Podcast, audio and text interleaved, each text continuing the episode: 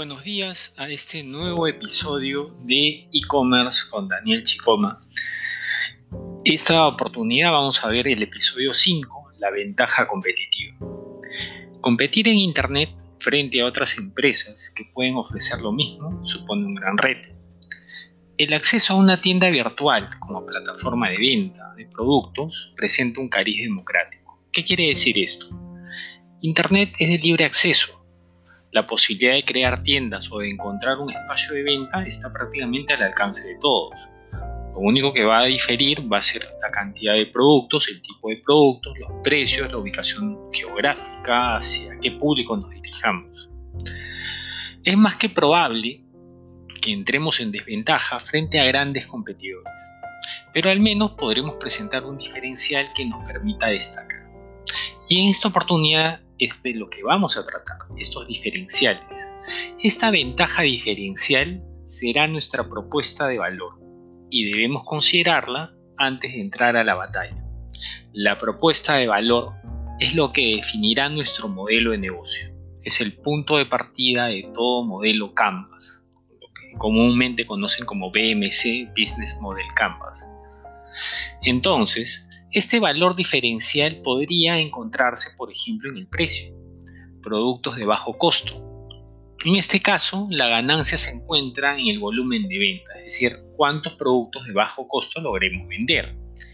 Pero para poder incluir la distribución necesitaría de lo siguiente, al menos una cantidad de venta mínima, digamos 100 soles para poder cubrir la entrega o el pago por el delivery como un, componente, complementario del que el comprador, se haría cargo.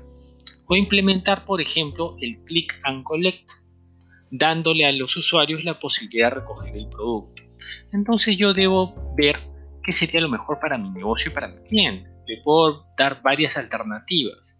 Digamos, si desea, puede comprar 50 soles paga el diferencial y lo, y lo se le envía.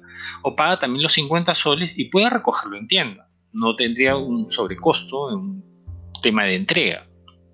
O digamos, si llega a, a comprar 100 soles, con 100 soles yo puedo hacer, digamos, el delivery de manera gratuita en un conjunto de distritos, por ejemplo. En este caso, podemos encontrar tiendas que venden productos a 5 soles, 10 soles, 20 soles. El mismo modelo que emplean vendedores de puerta a puerta que ofrecen productos utilitarios, como envases para calentar en microondas a 10 soles. No sé si recuerdan, hace ya varios años entraron algunas tiendas acá emulando a las tiendas norteamericanas, todo por un dólar. Ese tipo de tiendas solamente, digamos, resultan rentables si logran vender no sé, 10.000 pues, de esos productos en un mes.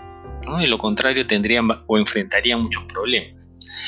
El liderazgo en costos es una estrategia difícil de imitar. ¿Por qué? Porque estaríamos entrando en una guerra de costos. Lo peor que puede haber es una guerra de precios, porque ahí gana el que puede tirarse más abajo. El que puede mantenerse con los precios bajos por mucho tiempo puede fácilmente tumbarse a la competencia. Y nadie quiere entrar en una guerra de ese tipo. Segundo diferencial. El valor diferencial también puede referirse a la exclusividad en el manejo de marcas y o productos.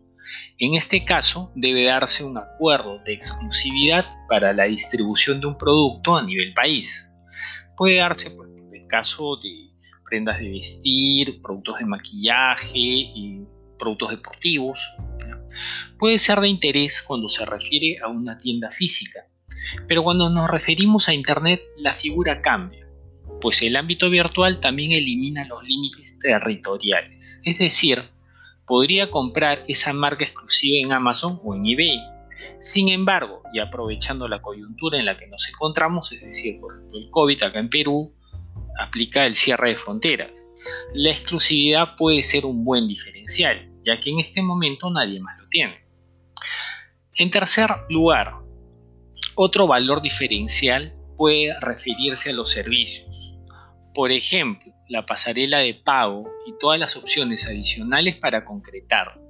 La rapidez en la entrega propia de un servicio original de distribución o tercerizar con una empresa que provea el servicio de manera limitada a otras empresas. Porque esto es importante.